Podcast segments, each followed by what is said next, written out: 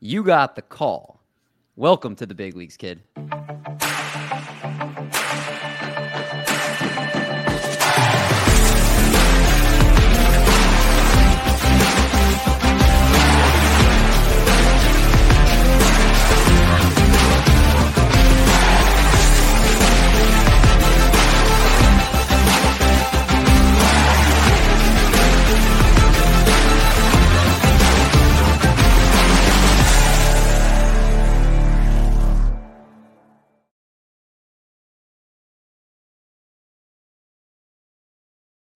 What's going on, everybody? Welcome back to the call up presented by Triple Play Fantasy.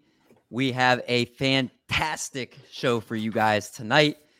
We did our first mock draft of the off season, and it is filled with excitement, fun, twists and turns, and everything that you want to see in a mock draft. Before we get to all that, first I got to introduce my co-host tonight, Michael Richards and Vinny, aka Down on the Farm. Fellas, how's it going? Uh, it's going good, Mindy. Always glad to be here with you guys. Uh, we put together a great draft here. I reached out to about 12 or so people. You reached out to a couple people. Almost everyone said yes. It's a wonderful room. I wanted to do this to give our listeners like a, a legitimate look at like how these players are valued by smart people, and I couldn't have been more happy with uh, the group that came together for this. Am I part of that smart people group since I was in the You're draft? in the mix. You're there. Yes. Okay. Good. Good. Yeah, it was a fantastic room. Also included our guy Vinny. Vinny, what's up, man? Not much, you know, surviving the first year player draft phenomena right now, you know, in four or five. You might hear the, the alarm go off when I'm on the clock here, but getting sniped a lot. So we'll see uh we'll see how this year's first year players go. But it was a good draft. Bunch of smart That's people. Right people want people that are doing a lot of drafts because you're getting a lot of exposure to different players developing different strategies. So that's that's what we want to hear here and that's what we want to talk about with our guests today too. We got two of them here on the call. But i think first time ever we're doing two in one episode. You guys know i the big intros uh we'll hold that for the main triple play podcast here.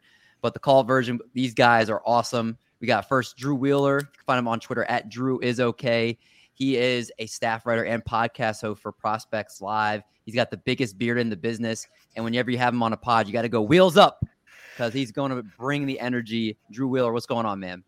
Hi, friends, and uh, thank you so much for the lovely introduction. It is so nice to be here uh, to talk FYPD with some very uh, brilliant minds, and I hope I don't bring down the collective IQ too much. What I bring in beard, I often lack in knowledge, but I do bring some energy to go along with it. So, uh, thank you again for having me. I'm so excited to be here.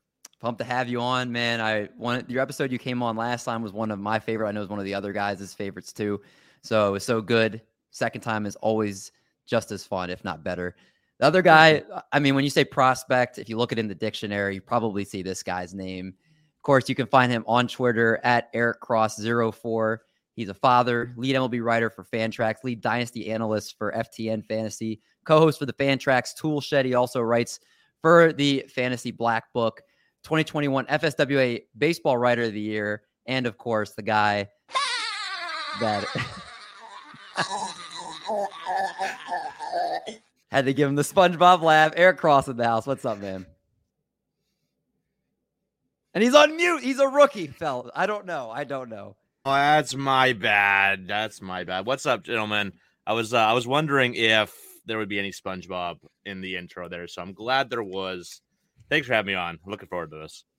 Of course, man. You know SpongeBob. Every time we do a show together, and anytime, like I said, I, I know I joke about it, but it's true. When you say prospect, you are on the the founding fathers, the Mount Rushmore of the prospect world. And you were talking pre-show how you're doing a bunch of first-year player drafts.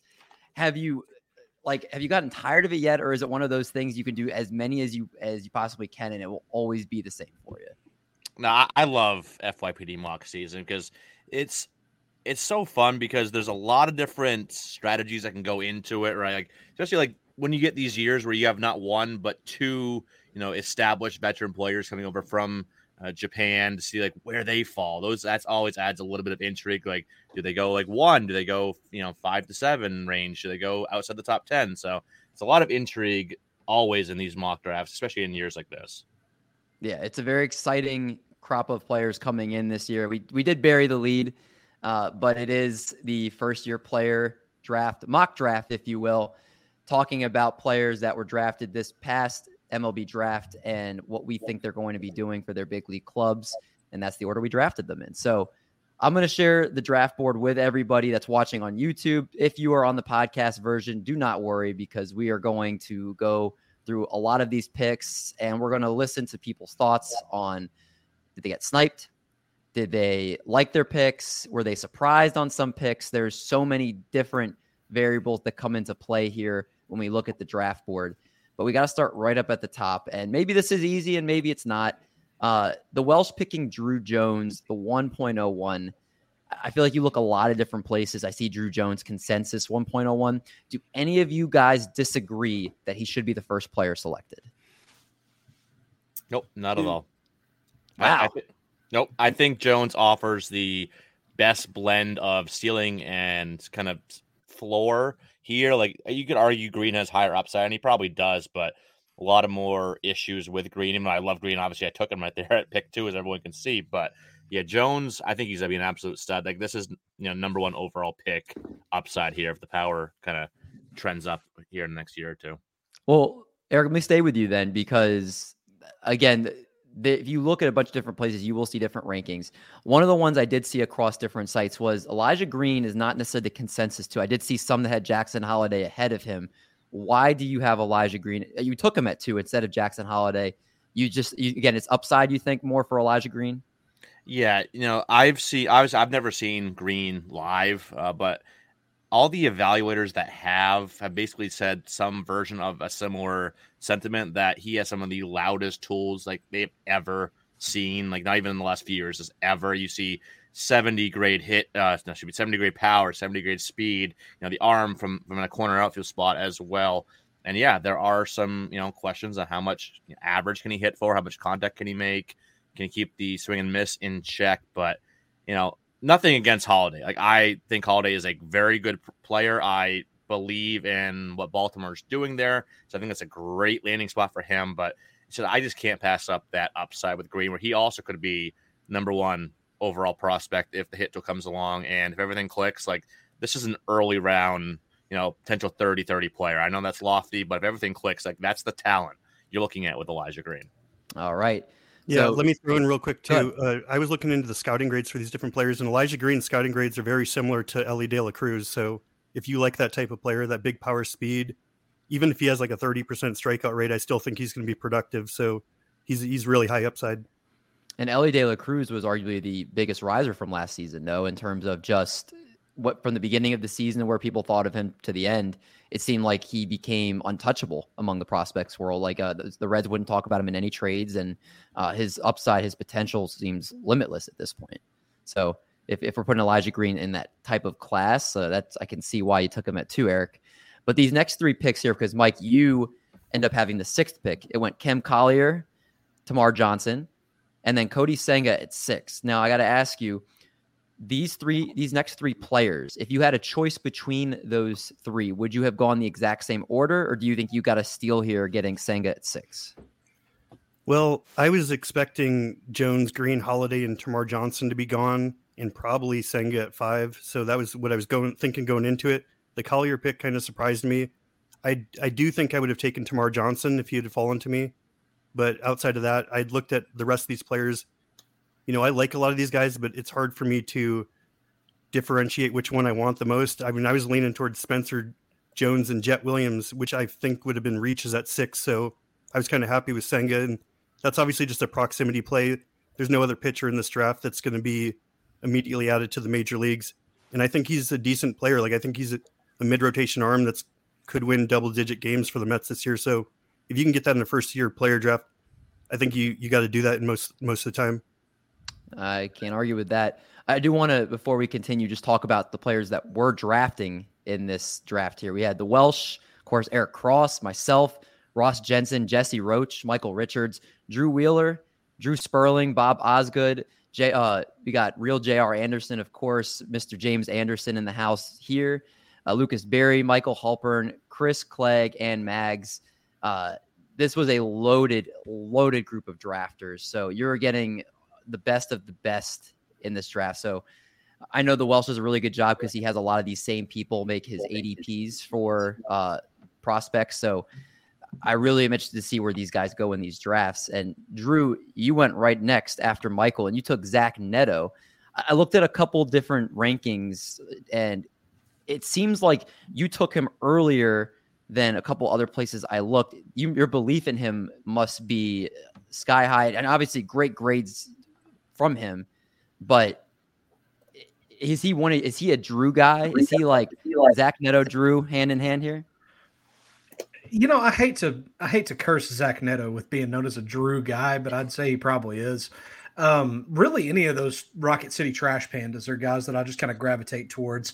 But Neto is a cat that, you know, of all the guys that debuted in the pros last year, I think that his performance is what has boosted him up in my mind and in the mind of others. I mean, 874 OPS over 30 double A games, that's pretty stellar. I think that this is a guy that could be in the upper teens maybe hit like 2015 home runs, stolen bases there. And I mean, good average. I'm thinking over 260. 270 may be a little high reaching, but I think he's going to stay in the middle infield and he could reach the majors relatively soon. Another thing, kind of to your point there, is that I knew that if it was to get to Michael Halpern, he would see Zach Neto as an absolute steal. Halpern is mm-hmm. probably the only other fellow that I know that's as high on Neto as I am. And I know that this is kind of a bizarre thing to say because Neto is considered, you know, uh, with a lot of prominence in this class. But, um, you know, for instance, I knew Eric wasn't going to jump Neto over, you know, Elijah Green or Holliday. I knew that mm-hmm. wasn't going to happen. And I had the, I had that kind of feeling. And Neto actually was my second pick. I had expected that Kodai Senga would fall to me. Uh, just, you know, of course it didn't. And I'm not going to point fingers or share blame anywhere. Mike. Uh, yeah, I don't want to. I don't want to say anything anything mean to anybody, Mike or Drew. But yeah, uh, I love Neto, Love that pick, and I said on Twitter if you didn't see it that if he ends up kind of following the same career trajectory as Dansby Swanson, I would be neither surprised nor disappointed. Uh, all right, I, I, like it. Zach Neto uh, probably has a, a quick path or quicker path with the Angels because I, I think they need the offense and uh, from what you're saying, it sounds like I got to be all in on him. So Zach Neto going to Drew there. To finish out the first round, Masataka Yoshida, Spencer Jones, Jett Williams, Brooks Lee, Chase DeLauter, Gavin Cross, Justin Crawford, and then our own Vinny, the last pick of the first round here, taking Dalton Rushings here from the Dodgers. Vinny, talk to me about how that second half of the first round fell to you there. Did it go as you expected? Did you get sniped on somebody? Talk to me your thought process here as the last pick here. No, pretty much it fell right how I wanted it to. Justin Crawford going ahead of me kind of threw me off a little bit, but I wanted to leave the turn there with Dalton Rushing and Cole Young. Um, Dalton Rushing is starting to become a very hot first year player na- draft name. Uh, he had a very good small sample size coming uh, out of the draft last year. Played a little bit in the complex and then got thrown straight into low low A. Um, but yeah, he's looking like he's going to have probably uh, plus power, plus plus hit tool. He had over a 1300 OPS in his short stint in high A. Had 21 strikeouts to 21 walks. Like it looks like the rich get richer with the Dodgers, and I'm I like the path he's on. We'll see him probably next year debut in high A, and he's looking to be a stud. I would say he's borderline right now on top 100 prospect pedigree. Do you think you got a steal with him at 15? Not thinking, looking at drafts now, I think yes, because if we flash back a little bit, his perception has changed, and I think he's just going to keep on getting higher. Like seeing him going over Kevin Parada might look a little weird, but if we're talking about production so far and future tools, I think he has warranted that now. Okay, fair enough. I, I like it. I, I mean, kind of putting your stamp on a guy here with, like you said, if people are looking at Kevin Parada as why are you taking rushing over him? That, shows your belief in Dalton rushing, and maybe that will just be something that's becomes more of a trend going forward here. We got into round two, and like you said, you took Cole Young, Vinny, to start out the round here. Max takes Kevin Parada, and then Clegg goes Drew Gilbert. Then Michael Halpern goes Jace Jung from Detroit. Uh, as we look at this beginning of the second round here, these first four or five picks, and then we, we see Lucas Berry takes Jacob Berry. Any surprises here, Eric, in terms of did this kind of the beginning of the second round play it as you expected, or were there any surprises here? Now there weren't really too many surprises. Like for me, the top thirteen to fourteen or so are, are, I think are pretty set in stone for me. Obviously, you can you know differentiate the the order within there, but I think after like Drew Gilbert uh, is kind of like the bottom of that grouping for me. And then after that, it's like all right, you can go many different ways. I, am surprised Kevin Parada uh, and Drew Gilbert did fall to seventeen and eighteen though. I think they are both like I have them twelve and thirteen in my personal rankings. Love Gilbert and Houston's org, they have a way of maximizing prospects, and they have a, a great track record there. Parada, I think, is a great bat as well. Uh, this is a really fun range though, because you get a lot of different types of players here. Like you get the you know, Jacob Berry, like what can you know, how good can the bat be? Can it survive as like a you know corner infield type of guy? Beavers has like the big power speed blend, but hit tool question marks. You know, Lesko and Porter, all the you know, hype in the world, all the talent in the world. And see if you know as prep arms if they can develop nicely. And Cooper Hjerpe is, I think, very underrated, even by myself. Uh, I, I've moved him up my rankings. I think he could maybe have a chance at being the best pitcher from this draft class. Uh, I think that title could go to many different people, but yeah, this was a really fun range, and I was hoping some of these guys would fall. Like I was hoping a guy like maybe Lesko or Porter, or even you know Felnin Celestin, who's the only real you know, uh, international guy I would probably consider uh, in this top 30, obviously outside of the other two we already discussed, but uh, no such luck. But I like Brock Jones too. I think he's a very underrated uh, power speed guy as well. Drew, were you jumping for joy when Cooper Hjerpe fell in your lap here at pick 24, or was that were you looking to go another direction and you got sniped? No, I I, I think that Hjerpe was best case scenario for me here. I well, I mean, best case scenario would have been Vinny just decided not to take rushing and I'd have gotten rushing. but uh, you know that, or, or like Yoshida would have fallen, or Michael would have decided I don't want Senga and I'll just give him to Drew. That would have been a best case scenario. But in terms of you know legitimately able to occur things, yeah, Hjerpe is about the best case scenario. This guy's got so much funk and so many good intangible things from the left hand side. And I think with a, an organization like the Cardinals that has developed pitching talent in the past, uh, I, would like to see what they can do with this guy because man, he looks really, really special. And uh, love the accolades that Eric heaped on to him. I saw Eric tweeted about Hjerpe not long ago, and I loved seeing it then as well. Uh, the only other guy that I was kind of eager to see uh, if I could make the decision was Brock Porter because I actually had just finished writing up Porter for Prospects Live. And man, that kid is just, he's got so many premium things you look for in a prep arm. Uh, really, really exciting uh, talent. So, yes, but Hjerpe is the guy. Was happy to get him. Pleased as punch. Pleased as punch. You said some other funny catchphrases when you were on last time, but I can't. He's remember. full of them. That, that's like his thing. Yeah. If you need, say so. you need to you need to write a book of them and just share it with the world. We need more of that in our life. Druisms. Thank you. Mike, you were next and you took Felnin Celestin and I'm interested your pick and then how the rest of the second round played out with Eric Brown, Kumar Rocker, Jordan Beck, Brock Jones, and Xavier Isaac. Talk to me about the kind of the back half here of this second round. Did you get your guy, and do you like how the rest of the players kind of fell into place here to finish the second round? Okay, well, there's a kind of a thought process going on these days that you should fade uh, the J15 players, and you know they haven't worked out recently. So they are coming at a cheaper price than usual. So I didn't really have any intention of targeting them specifically early.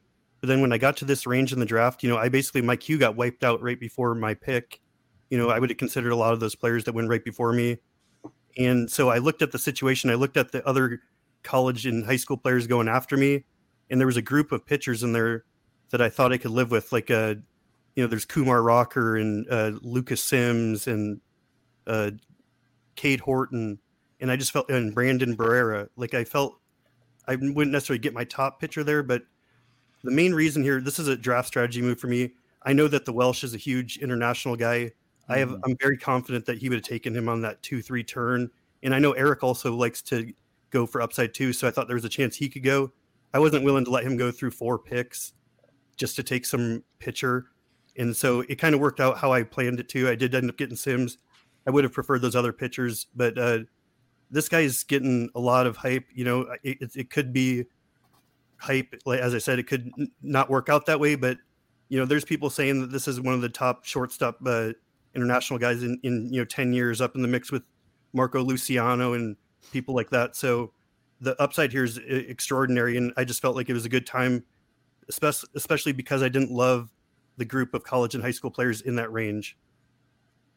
Yeah, I mean, if, if you're chasing upside, it sounds like he's one of the the most tantalizing guys there, and that can be a draft strategy if you think, especially with these type of players, you want to chase the upside. You think maybe that they'll outperform where they're going, uh, just because of that kind of potential. Uh, I, can see why you'd want to potentially uh, go that route and draft that way. Uh, but then we get into round three, and the well starts it up with Ethan Salas. And then cross, you go Brandon. I, I, messed up his name last time we talked about him on the call. Barrera. Barrera. Barrera. I think it's just I think it's Barrera.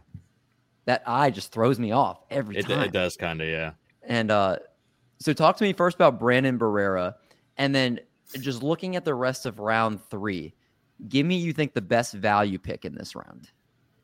Yeah, so with Brennan Barriera, I think seeing what happened this past year with Ricky Tiedemann gives me a lot of confidence in a guy like Barriera, who, you know, just looking back at some, you know, reports and analysis on Tiedemann last year and then the reports on Barriera this year, people seem to be higher, a little bit higher on Barriera. Obviously, I'm not saying he's to have a Ricky Tiedemann type breakout and become a top five pitching prospect in the game or anything like that. But there's you know good athleticism here, good three pitch mix, all of the potential to be above average or better offerings. Obviously, he's got a pretty advanced pitchability and feel for his age as well. You know, he's a lefty. You know, lot to love there uh, with, with Barriera. So I'm really excited to see what he can do and of course, he was a Vanderbilt commit as well. So obviously the you know premier tippity top of the college baseball world there. So you always gonna love when you see those Vanderbilt commits because you know Vanderbilt gets the gets the best guys always. Um, in terms of the rest of the third round, there's actually several pretty solid values here uh, that I liked. Cade Horton and Landon Sims are two guys that could really make you know us look silly for passing on them and not drafting them sooner. You know, Horton obviously was, came a little came on a little bit later. Uh, doesn't have as big of a track record, and, and Sims had the injury, but both have you know SP two upside there. I think Jacob Melton was a very good pick uh, by you, Drew. Again, Houston. You know, Melton had a really good career out there in the Pacific Northwest, and I, I like him a lot there. And then Roman Anthony. You know, I, that's one of my favorite picks that Boss has made in the last few years. Power upside, projection, a little bit of speed as well you know, if the hit till comes along, he could be uh, a big, big riser in ranking. So kind of those ones are the ones I really looked at. And Miz, Miz, that's a that's my tongue twister there, Mendy. That that there's just too many I's and O's in there. It's yep. just um, but he's one obviously spin rates and all the metrics and the data on him is off the charts. Milwaukee, great track record, obviously, with developing pitching, you know, over the last half decade or so. So if they can really kind of mold him and you know get him maximized, you know, potential wise. I think that's going to be another really fun arm in that org. So I want to create some ripples for a second because before the show, before Eric and Drew even hopped in the room to do the show, I hopped in the room and I heard Vinny venting about Vanderbilt pitchers and that they don't develop outside David Price and I think there might have been one more. I forgot the other. One. I know you were talking about other players for Vanderbilt. So, Vinny, you must be really down on Brandon Barriera because it seems like you're you're not in on any Vanderbilt pitchers whatsoever. Well, I'd be. I'm on. I'm. Ooh, let me talk. Um, I'm in on him because he didn't go to Vanderbilt yet. They signed him away from him, so he'll okay. actually get development. that is true.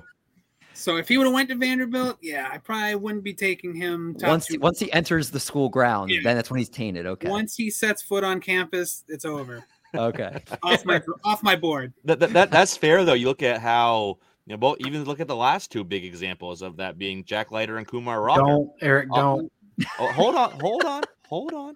It's still to be determined for both. I'm not saying that they're not going to make it or anything like that, but to see like you know where they're the, the two biggest names in college baseball, especially on the pitching side of things. And then Leiter has been walking everybody since his de- his debut. And Rocker, we've seen you know some ups and downs with him, command wise. What's so yeah, that's that's a fair concern to have.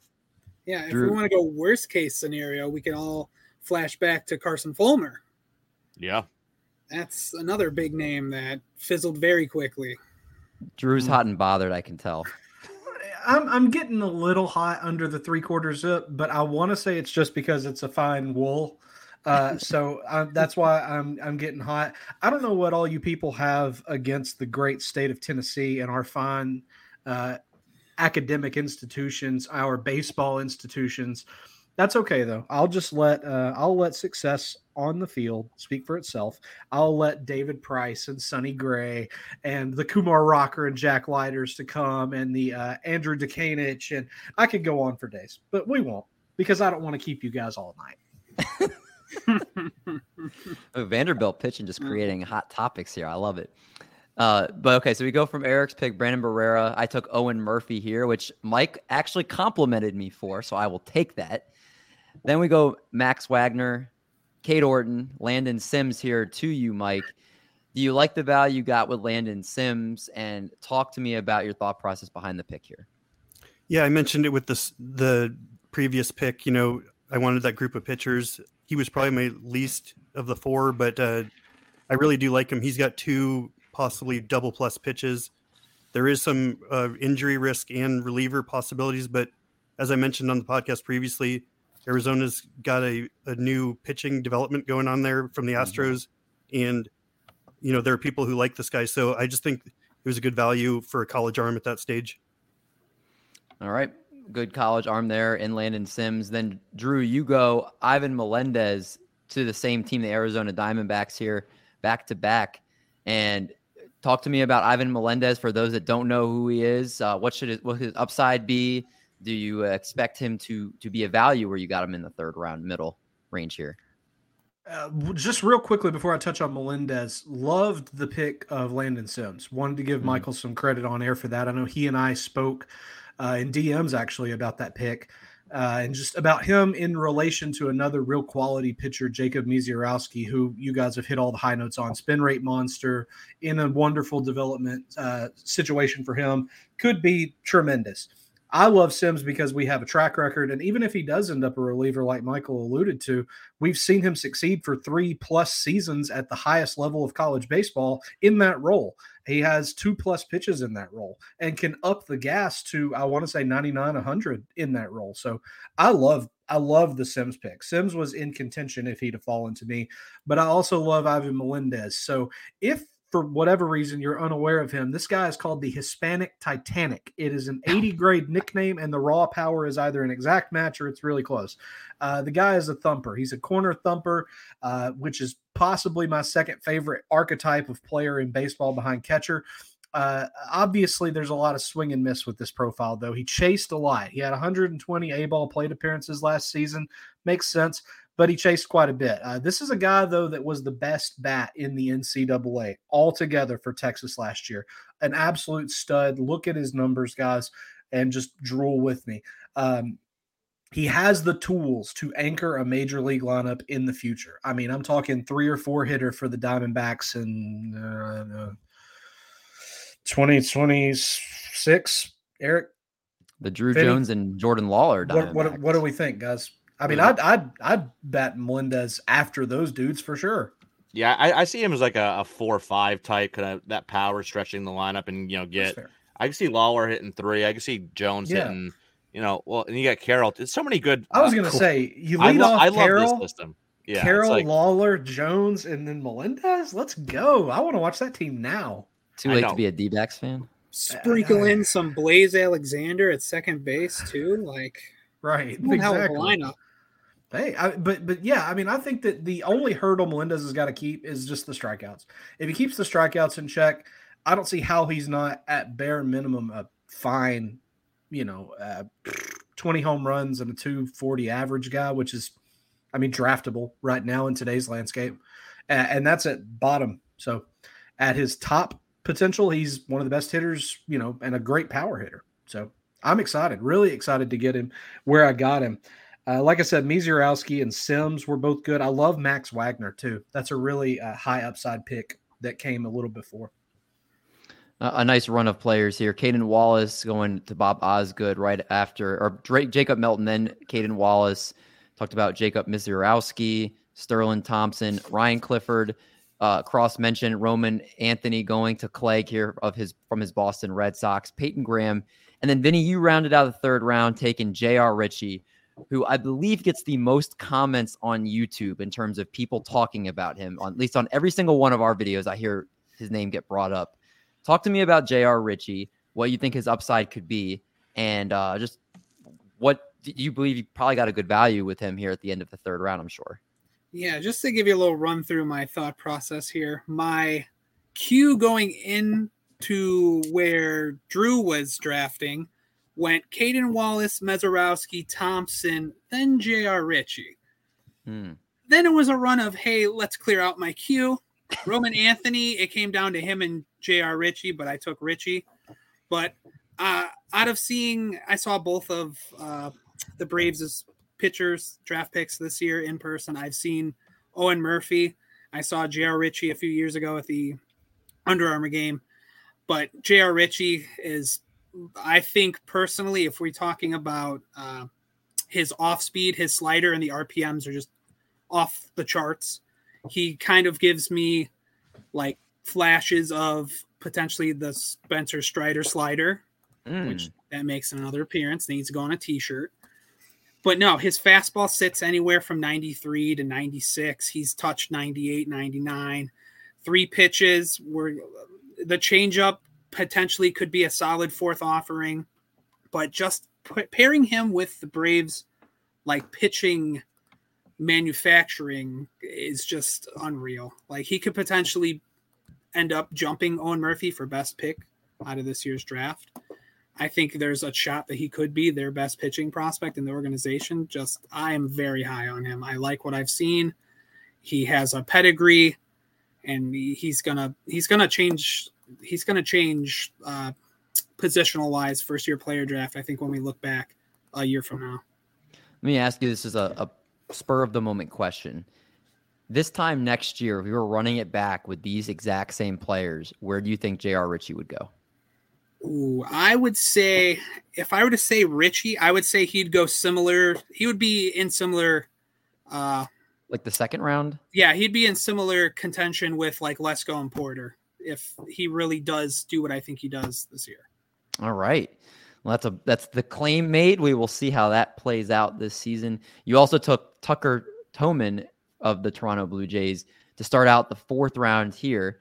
Uh, I believe you took Ritchie in the uh, third, and then you took Cole Young, and then you took Drew. Okay, so you got a pretty good team here you're building. Talk to me about Tucker Toman of the Toronto Blue Jays here to start off the fourth round. Toman was really interesting. He was one of those prep bats that had a lot of helium going into the draft, but kind of, I don't know what, there was something that scared teams away. He fell to the, the Blue Jays. Uh, the bat, it's big power at, at the moment, but there's going to, he needs to develop a little bit because the hit tool it's like a 50-50 shot. Right now he could be hit tool, but he definitely has the body and the projection in the body to become a big power guy. He's a corner infielder. He's I don't think he he stays at shortstop. He's going to outgrow the position. He has a very good arm.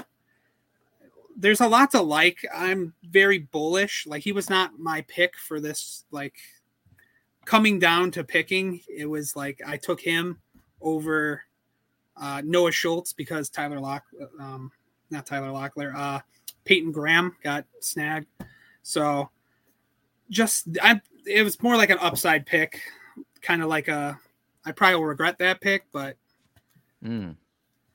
You want to talk like about regrets? Overwhelmed during the draft.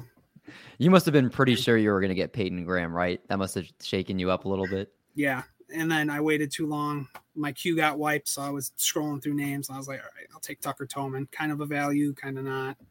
The worst, the worst. Did uh now going back to you here, Drew, did you feel any kind of similar emotions here as Vinny when you saw the board go Blake Tidwell, Tyler Locklear, Noah Schultz, Joenry Vargas, Connor Prielipp, Justin Campbell, Brandon uh, Mayea? I probably messed up a couple names there. When you saw these names go down and it got to your pick, were you panicking or did you feel confident taking Jud Fabian here?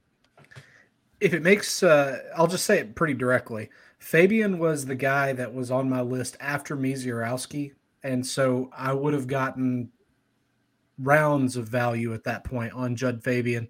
Uh, really, really thrilled. Uh, this is a kid who I think has been kind of stigmatized unfairly for just about two or three seasons, uh, just based on some whiff rates and strikeout rates from his 19 year old freshman season at Florida. I mean, the guy has improved strikeout rates and whiff rates two years running. He's kind of a notable toolbox. The guy's got at least plus raw power, above average speed, uh, and he looked impressive over some A ball plate appearances. Uh, hit 386, 481, 841 uh, slug with three home runs. I think if he debuts in high A and then maybe touches double A in 2023, I think he could be a 20 homer, push double digit steals in the majors. This is a kid I'm tickled to get and tickled to get in the fourth round. I think that he's Stop. extremely high upside. tickled. He's tickled. yeah. I, do you hear me chuckling? I'm literally tickled. tickled. He's, t- he's tickled himself right now. Yeah. Uh, Eric, I did have a question off of uh, off of Jud Fabian before you guys touch on that. Do you think there was any other bigger lock in this draft than Chris ending up with Tyler Locklear? Nope. I didn't either. Is that a is that a Chris Clegg guy? Oh, that's, maybe the biggest. so this was a very Chris Clegg draft. Like if you listen to any of our stuff, we've had multiple FYP episodes uh, this offseason. We did some of the reviews after the draft, then we said our, our mock draft that we did with Jesse Roach and Chris Welsh, uh, both of which are in this. And yeah, he's uh, Locklear big is a big Clegg guy. Roman Anthony is a big Clegg guy. Drew Gilbert, big Clegg guy. So yeah, it was a very Clegg draft. But yeah, I I I don't fault them at all. Those are all very good players. So Oh yeah, great, Yeah. great, great picks. Uh, you know, Locklear was a guy that was maybe a pick or two down below Fabian on my queue at that point, that's and fair. I knew. I mean, I knew that he wouldn't make it to me just because Chris was coming around the bend, and I was like, you know, there's no chance, but what if? But still, there was no chance. Anyway, I had to throw that out there as just a what's up to Chris. But no, love Fabian. I really think that that's kind of the big thing is he's been stigmatized unfairly about just swing and swing and miss issues when he's shown that he's I mean he may never be a 300 hitter but who is nowadays it's so Mhm. rare and he's trying he's improving and why are we punishing him I don't know I shouldn't be punishing him. Uh, there's a theme here. I see a lot of Baltimore Orioles and I see a lot of Arizona Diamondbacks on this list. Coincidence? Great drafts. Yeah, I don't. I think not. That, that those two farm systems. Is there a better farm system than those two right now? I might be forgetting one, but I feel like those are the two names I see more when we talk about players, and maybe maybe like Atlanta, uh, another one. Um, Well, in, in terms of in terms of this this particular draft, oh, no, there was in- probably probably one of those two teams. But in general, Cincinnati for fantasy, Cincinnati's really fun. yeah. They got a lot of fun Hot names, have a lot of breakout appeal there too. So that, that's one of my favorite orgs in right now. And then obviously Baltimore is great, Arizona is great. The Yankees are sneaky good too. I hate to admit it, but they are. love it Red Sox are you know pretty good as well. Uh, yeah, a lot, lot of fun orgs right now. That's what we call them orgs. Yeah, I, that's why I call them org systems. I, use- I use a different terminology every time. I like orgs Was that was that in Lord of the Rings uh, when Yeah. they were called orgs? yeah the orgs come storming through the battlefield with like big kind of brutish axes and then on the other side is like Eric with a sword and he fights them so I think we got to make like a meme of that. Mendy, no one's got time to say organizations. That's just way too many letters. too many you know, syllables Do, do, do like the kids do these days and shorten everything? So yeah, orgs. Can you just make it like cuter and say like orgies or something? Uh, that that's too close. If you look at how that's Yeah. spelled, oh yeah look at yeah, how that's yeah. spelled, Mendy. That's You're right. way too close. To Whoa! Might get a couple confused people on that. I didn't even think about that. Oh, the, good way thing I too close to tweet it something else that's completely different. I don't know how you translate. and we and we were worried that we were going to leave all the good material on the cutting room floor guys That's Yeah. right. this No is all such natural luck. too. Uh, No I don't know how you transition from that, but we'll try. Mike, talk to me about Jackson Ferris, who was the next pick here for you, pitcher for Chicago Cubs. Yeah, it's tough to follow that up right there, but uh, you know, I was I was looking at this draft board. You know, I took the international guy in the second round. You know, I'd taken two pitchers already, so I was kind of hoping that Fabian would fall to me there. So Drew definitely sniped me. I thought that was a good pick. I, I don't think he should be going at 54 in these, uh, but you know, I was I was probably willing to take that other international, the Maya guy. I'm probably butchering that name, but I, I still I'd already gone so young, but I basically got to that point. I looked at the available players. I again wasn't in love with the college hitters at that stage, so I came down to Jackson Ferris and Robbie Snelling. Those were the two best prep arms on my board. I decided to go with Ferris. I think he's got a better chance to be a starter. I think he's got a deeper arsenal, and I actually think he's being underrated in these things. I mean, I don't necessarily target prep arms, but he's a pretty high guy. Like you know, on MLB, he's probably in their top twenty. So this just seemed like a good value and someone with you know who could potentially have three plus pitches if it all comes together with good command. So uh, and he's a six foot four lefty. I, I just think there's players like that when they work out are, are really coveted. All right, Jackson Ferris at the Chicago Cubs. We finished out the first round here with Sal Stewart, Robert Snelling, Henry Bolte, Daniel Susac, and Cade Doughty.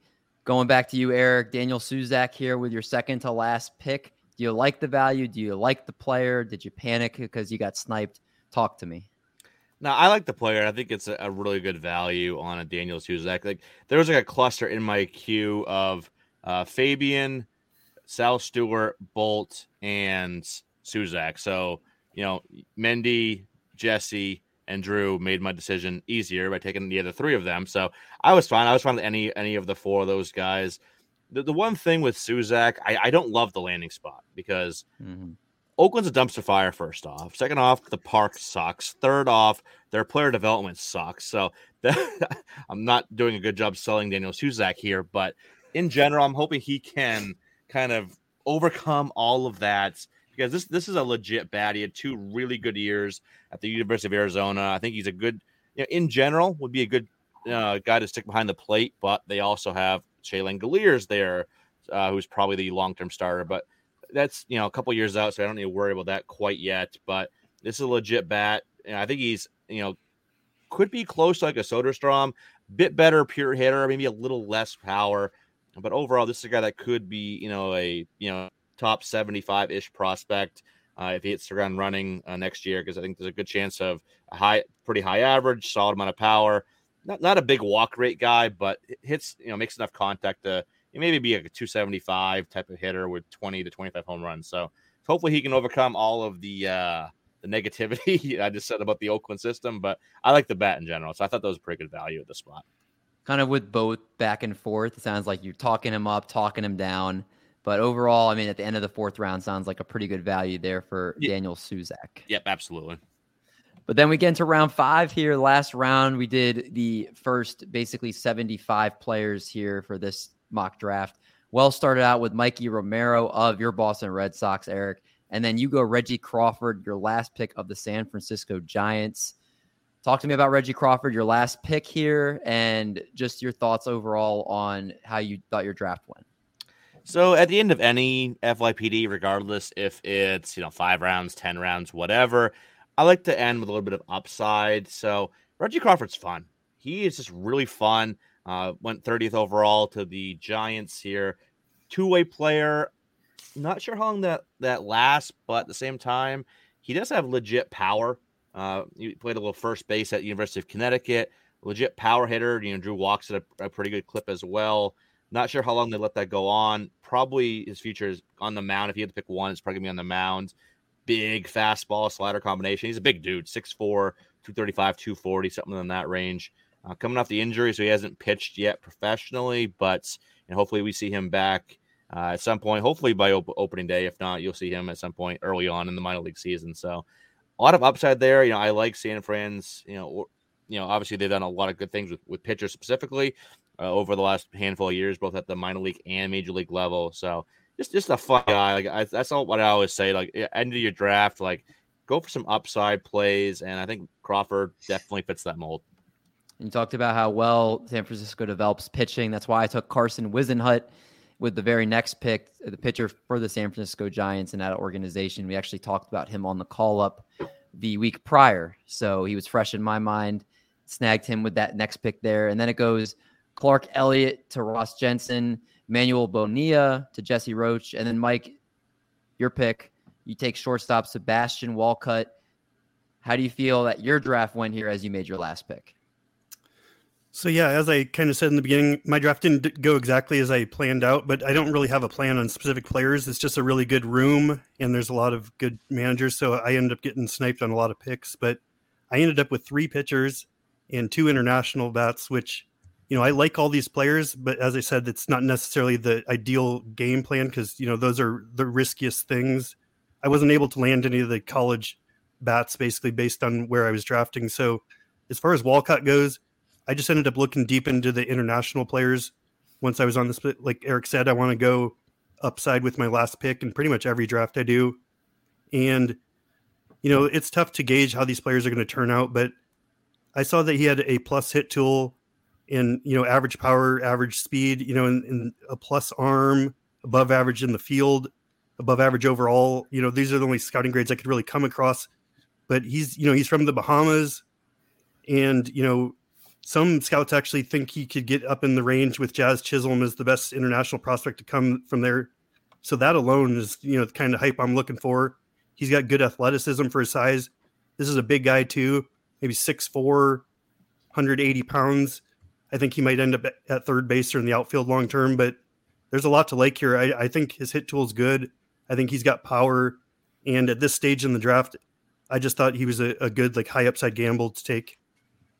And upside taking high upside picks in the last round is definitely I would say the way you should try to target your draft because uh, that's what the biggest payoff at that point. If they hit, then you can get really good value out of these players.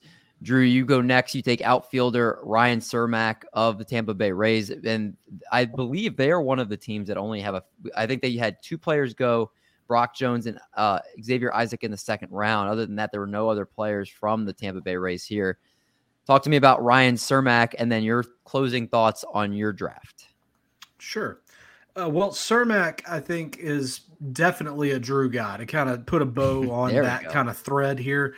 Uh, he's a player that I found doing some research before the draft last season and really put my stamp on early because I like everything I see with this guy.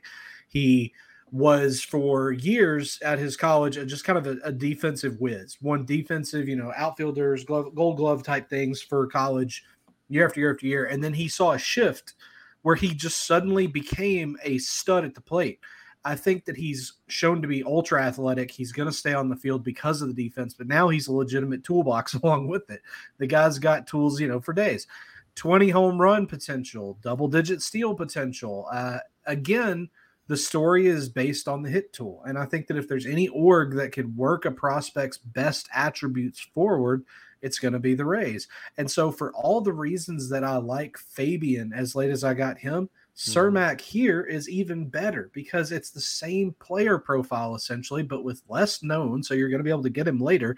And B, uh, I'm putting my flag in a guy, and I love this guy, and I think he's going to succeed. So why not? I mean, if this org can, if you know, if if the org orgy Tampa Bay, if they can make a stud out of Cermak here, then you know they found gold, and he'll skyrocket up lists. Can't recommend a late round player more than Ryan Cermak. And to answer you about how the draft went, I look at my five players and see college studs Neto, Hjerpe, Melendez, Fabian. These are all guys that performed at the top of the NCAA season, looked outstanding. Uh, you know what you're going to get from them. And then Cermak, again, college performer, but a little bit underknown. But like you guys said, in those last rounds of your draft, plant flags, go upside, take take chances because that's where you're going to find gold. And I think the Rays did, and I hope I did. And uh, I was very pleased with the draft. And, you know, you guys have all alluded to it. Such a talented room. Mm-hmm. I said at one point there were 14 really, really smart people and me in this room. And so I'm just glad that I came out with a team I can be proud of. Team that you're proud of. And like you said, you got your guys. So it's like if, if your ship goes down, you went down with your guys. If you end up say getting your gold or whatever, or, yeah. you know, reaching to where you want to go, it, it's it's with your guys. So I, am always admiring uh, people that that do that, and uh, it's definitely a way to kind of differentiate yourself with a group of so many smart people here. I think it's really cool when, like, you know, we talked about Clay getting his guys, Drew, you getting your guys. Everybody's got their players. It's interesting to see if you got values where you got them, or, or you know how things play out. So I, I like the the process there. Testify. Can I can I just point out real quick that I think the last time Drew and I were on a podcast together, the kind of saying of the episode was the creamy middle, and this time it's orgies. Why does it always turn a little a little dirty when you and I are on the show together, Drew? It always turns that way. I don't know, man. I guess so. We're it's just we're, I love we release endorphins into the air into the air. There's a lot of testosterone here, so yeah, it's it's, it's bleeding out in different type of sexual ways. I forgot about the creamy middle till you said that, Eric. That was so funny. I, it, just, it just popped in my mind like a minute ago. I was I like, think it, it was on Potapalooza. Now that you say it, I remember exactly what we were doing. Yeah, I, I so believe fun. it was. Yeah, so I think that was the last time. Maybe we had a, another pod since then. I can't remember uh, honestly, but yeah, anytime we, it's always a, a nice saying that comes out of a show that you and I are on together if I'm good for anything, I guess it's a funny word. this, this, time, courtesy of Mr. Mendelson over there with the orgies. Yeah, appreciate it. yeah, I, I, can't believe I didn't think about that spelled out before I said it, but it makes it that much better. Uh, close out the draft here. Drew Sperling took Luis Morales, and then we went Lewis. Oh goodness, I'm gonna mess up some names here. you got it. Wanapa, right? I, I think it's. I'm pretty Juanipa? sure. I think I think it's Guanipa. Guanipa. That was close. Lewis Guanipa, Danny Serretti, Joe Lamp, Alfredo Duno, Tanner Schobel. Oh my God, I, am off. My brain is is dying here. Walter Ford, and then Vinny, you closed the draft out. Michael Kennedy, Mr. Irrelevant from the Pittsburgh Pirates. Give us your thoughts on Michael Kennedy, and then to close out the show, give us your thoughts on your draft. Yeah, so my last pick was my stamp the flag in approval pick. It came down between Michael Kennedy and outfielder for the Nationals, Brenner Cox. But Kennedy, I had knew little to nothing about Brenner or before uh, about Michael Kennedy before our first year player draft uh, pitchers list episode we did two weeks ago. Me and Mike went through all a bunch of names, we looked into guys. I found him. He is a prep pitcher who was drafted at 17, just turned 18. The Pirates bought him away from uh, LSU. Good fastball, left handed pitcher. Uh, the slider is very, very good too. I've come to see a trend. I'm big into sliders this year for first year player draft. Um, Velo's not going to blow you away, tops out 92, but his fastball does have a lot of late life and movement to it. Um, he's one of those guys that could easily be another one that jumps up in the first year player draft come next year. There's a lot of projection in the body and there's a lot to develop with him. I'm a little bullish that the Pirates actually do do good developing for a pitcher and that organization is you know a very a toss up look at last year with Solometo. He's a kind of a similar type of uh, prep arm, but just looking at the tools and the potential with him, I I can definitely see an outcome where he's a big name at some time this year during the prospects during minor league season. But yeah, I I want to stick my flag in this guy because I really don't see many people talking about him. The tools are outrageous. You might want to reword that. Did that really sound that bad? I'll let you listen to it back. back right. when, when, you listen to it. I heard it and I was like, oh, maybe not. I think I think uh, Eric and Drew got in your head. Yeah. So I think it just went it's there. contagious. I, I think you're just trying to throw people off of the orgies at this point. That's what you're trying to do. Probably. We're just yeah. throwing everyone for a loop. It is. This is quite a show. Uh, but as sad as it is to end, these guys all have their own lives. So I'm gonna let them go back to that. But I want to thank both of you guys before we get out of here. Eric, starting with you. Thanks so much for hopping on the show tonight, man. Uh, of course, please plug all the great work you do, where they can find you on Twitter, and any fun projects you got coming up. Thanks, man. You know I can't say no to you, Mendy. I always I come on and chat with you. Yeah, you're my guy, man. No matter what the topic is, I always have a good time. So thanks for having me on. Yeah, you can find me on Twitter at Eric Cross 04 Actually, written work at Fantrax HQ, FTN Fantasy, and over on, on my, my Patreon as well. Got the Toolshed podcast with Chris Clegg. And am I missing anything right now? Did Oh, you go miss get- the Patreon? Did you No, I got already? the Patreon, and then uh, Fantasy Baseball Black Book that Joe Pisapia puts out. Great publication. Chris Walsh did a lot in that as well. Paul Sporer, a lot of great people in that as well. So go buy that over on Amazon. Type. Oh, there we go. Look at Look that. at if you, you, have Michael not seen it, Look at that sexy guy. I still, I'm still waiting for my copy. It- it's, I don't know if it got lost in the mail or whatnot, but I need to go figure out where my copy is. it's a it's a great publication. Eric does a lot of great work, so make sure you follow him and check out all the great stuff he's putting out. Drew, same questions to you, my friend. Give the people where they can follow you and all your great work. Great work is a uh, lofty standard, but we'll go with it. Uh, for whatever reason you want to follow me in between my uh, podcasting, you can follow me on Twitter at Drew is okay. And if you're interested in seeing any of my written work or the podcasting work that I do for Prospects Live, subscribe to our Patreon. For only $5 a month, you can get all kinds of incredible tools, including Robo Scout, our top 1000 list just dropped, all kinds of really neat stuff. Plus, you get to hear me hosting podcasts uh, at least twice a month. I do articles. Uh, recently released one about Kodai Senga, Masataka Yoshida, and Shintaro Fujinami, who uh, you may be seeing signing very soon. I just saw he was connected with the Oakland Athletics, so we could have a third player to discuss uh, in that realm very soon. We've got all kinds of really neat stuff coming out, and I'm writing blurbs for FYPD, of course, because that's what everybody loves to talk about right now. And thank y'all for having me on. It was a real treat to be here with you, gentlemen. Do you have any words to uh to send us out here, Drew? Uh, I'll quote the great philosopher Albus Dumbledore when asked to uh, give you random words: nitwit, oddball, blubber, and tweak. How, how do you how do you say anything after this guy? I don't know, but I'll try. For Eric, for Drew, for Vinny, for Mike, I'm D Mendy. We're gonna catch you guys in the next week of the call up. But until then, we hope you guys stay safe. We'll see y'all in the next one.